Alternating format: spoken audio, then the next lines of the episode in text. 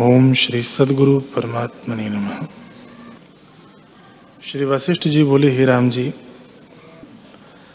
संसार समुद्र के पार करने को ऐसा समर्थ कोई तप नहीं और न तीर्थ है।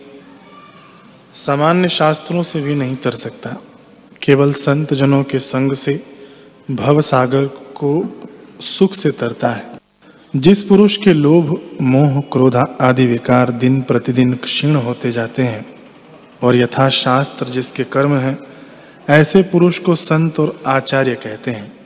उनकी संगति संसार के पाप कर्मों से निवृत्त करती है और शुभ में लगाती है।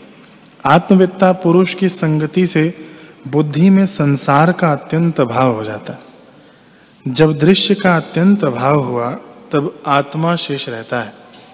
इस क्रम से जीव का जीवत्व भाव निवृत्त हो जाता है और बोध तत्व शेष रहता है।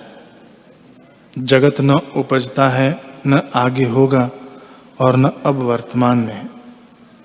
इस प्रकार मैंने तुमसे अनंत युक्ति से कहा है और कहूँगा, ज्ञानवान को सर्वदा ऐसा ही मनन होता है।